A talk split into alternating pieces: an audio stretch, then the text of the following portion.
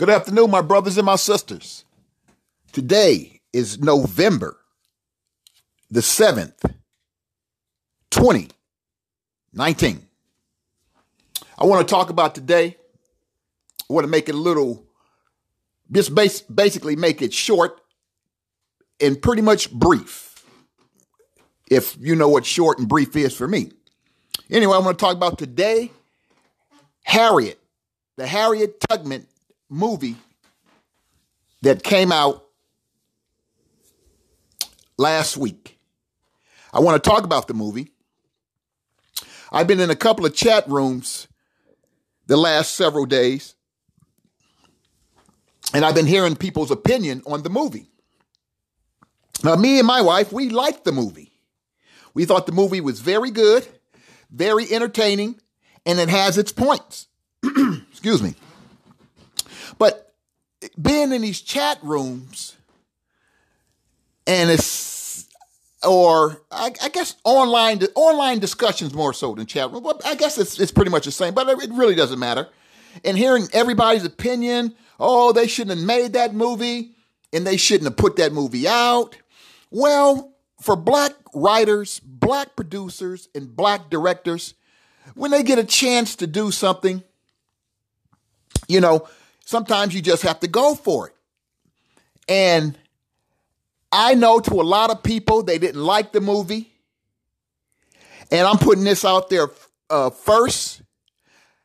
I did not appreciate Janelle getting beat up. I'm talking about Janelle Monae. Our sister got beat up in the movie. And I thought that was a part that they could have definitely edited out of the movie. You got this big black man that's just pounding away this beautiful, beautiful black sister in the movie. Here's a woman supposed to have been a owner, a business owner, landowner, and was basically helping out the slaves that pretty much escaped.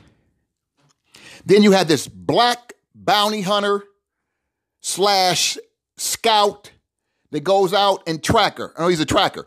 Go out and track. This brother, I'm not quite familiar with his name, but I know he plays Hollywood in Queen Sugar.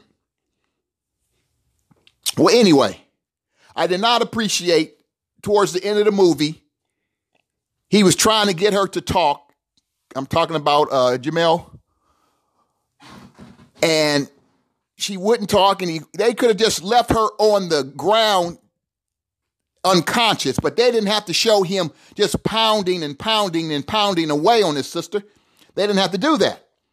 I wanted to put this out there early. I did not appreciate it. I thought for a black writer, a black producer, and a black director that they could have done better than that. There's enough abuse in the black community as it is, especially, you know, domestic violence, and you go and you show this part. You cannot show that particular part of the movie to a school and try to make a point unless you make a point to the children that's watching the movie, even if they're in the theaters watching it, let alone watching it at school.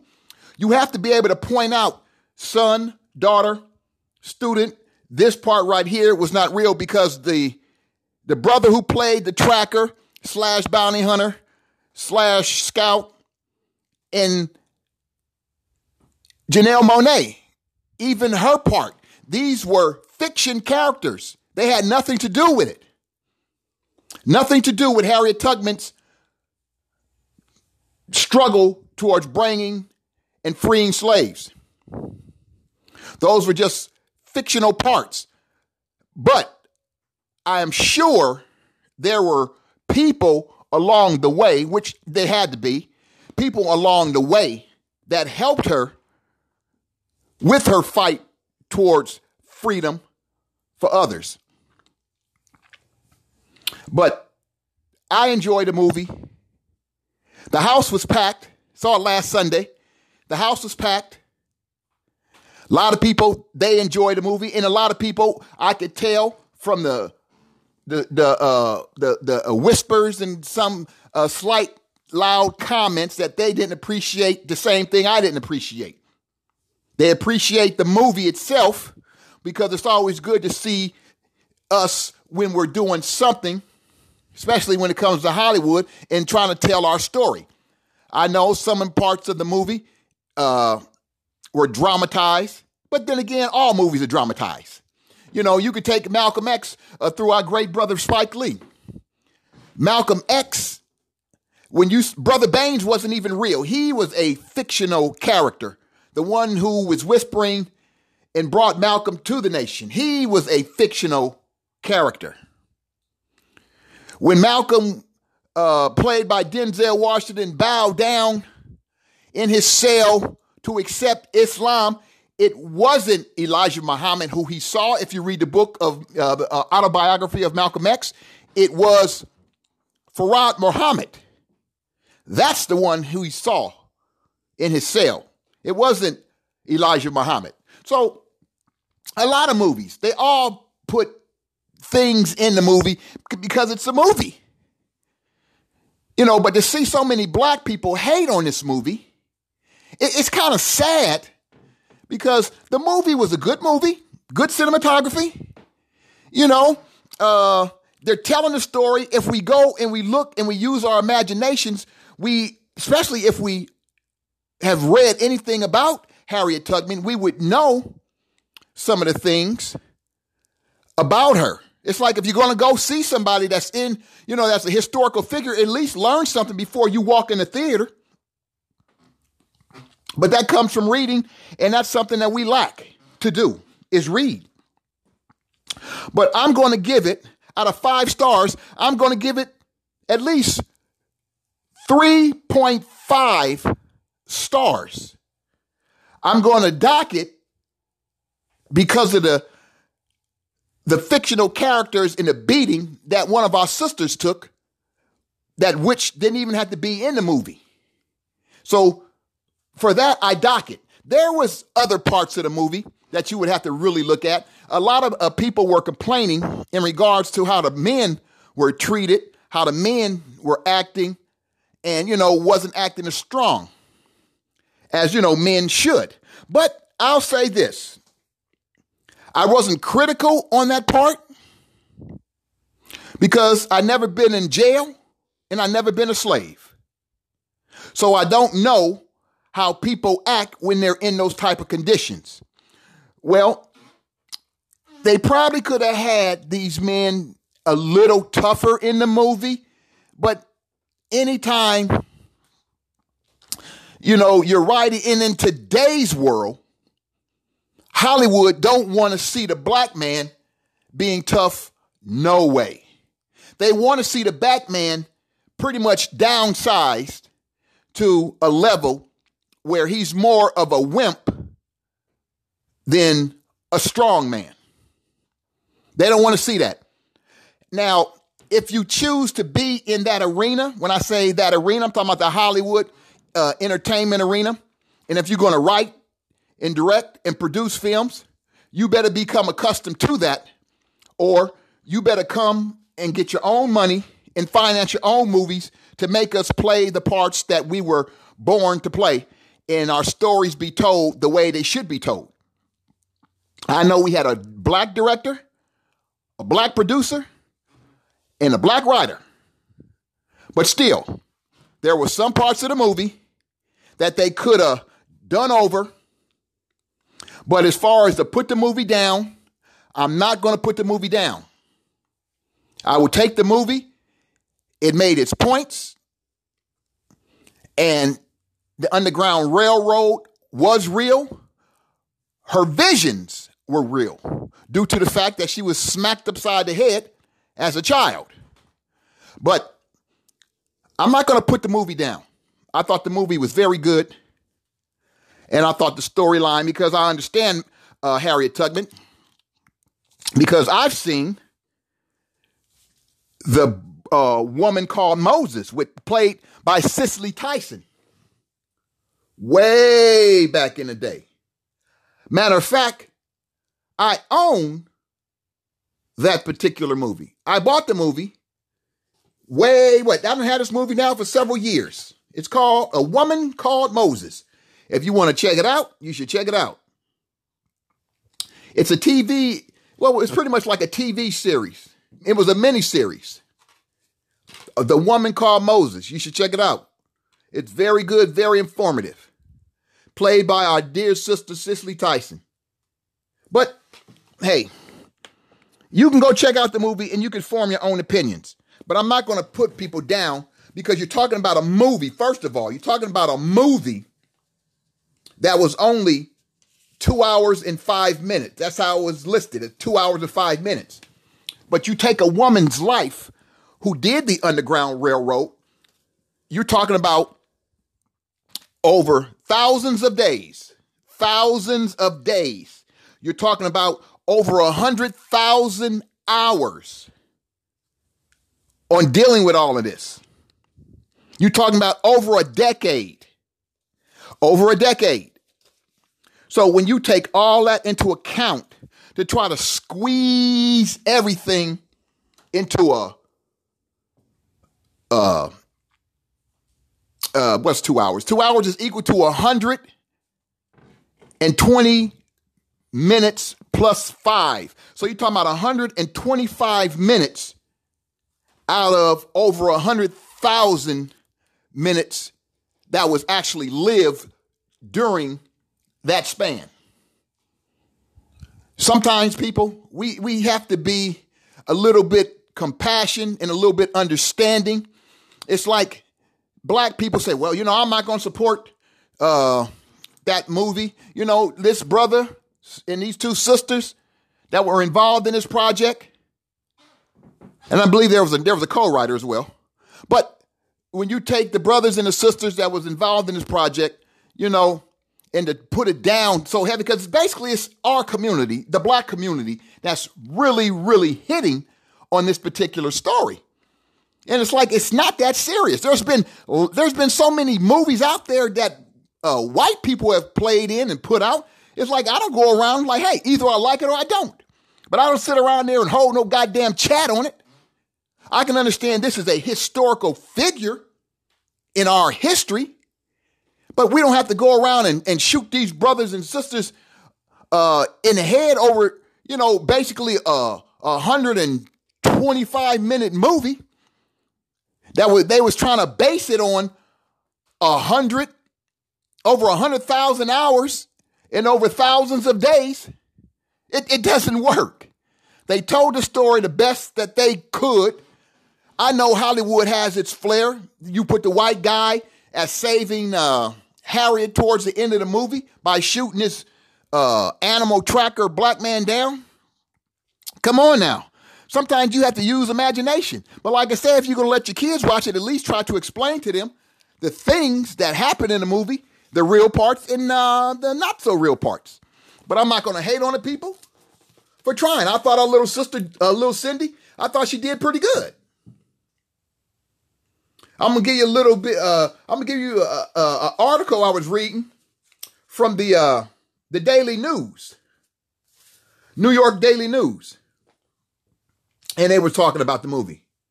Well, first of all, we're talking about a 2-hour movie. A 2-hour movie. The brother's name was Gregory Allen Howard.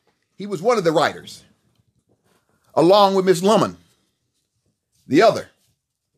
But let's be real about this, my brothers and my sisters. It was entertainment. It wasn't that bad. It wasn't the end of the world. So, let's get off of that part. Harriet Tubman, our little sister, she did a great job. According to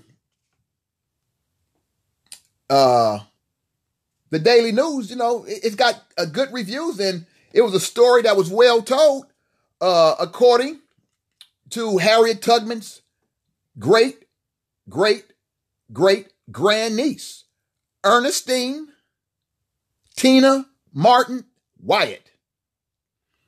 Ernestine Tina Martin Wyatt. That's Harriet Tubman's great-great-great-grandniece. So apparently she liked it. She thought it was an overdue film. And maybe it was, considering he had the one back in the day with Cicely Tyson. Maybe it was time to show another side. But it says it's from Harriet Tubman's a living descendant. The Deborah Martin Chase produced film was long overdue. That came from the grandniece, Ernestine. Deborah Martin Chase was a producer. And she's a sister. That's what I say. You know, we talking about black people. They're trying to put out and trying to tell our story the best that they can. They're trying to tell our story the best that Hollywood allow. But, you know, it is what it is. This came. That was also in the article. They portrayed her in a pretty much every kind of state. She could be in Ernestine. This came from her niece, Ernestine. You know, they showed her in different types, sadness, happiness, whatever. They showed her and portrayed her in the best that she could. Our little sister Cindy did a hell of a job. Erivo, I believe that's her name, Cynthia Erivo. She was a star of Harriet. I hope I'm pronouncing the last name correct. Erivo. I think that's how it's pronounced.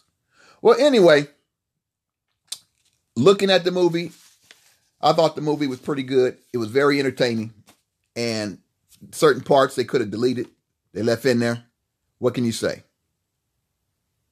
I hope if you go out and see the movie, you take what you take from it. And, you know, you judge on how you think the movie is. But, you know, everybody's opinion is different. I think the people in the theater pretty much enjoyed it like I did. And my wife enjoyed it. But, you know, some parts of the movie where she had the seizures, she got her pretty much a lot of inspiration from those seizures. They were insights as to what she should do in regards to doing what she did. That was pretty much, you know, that was pretty much real stuff because she was smacked upside the head when she was young.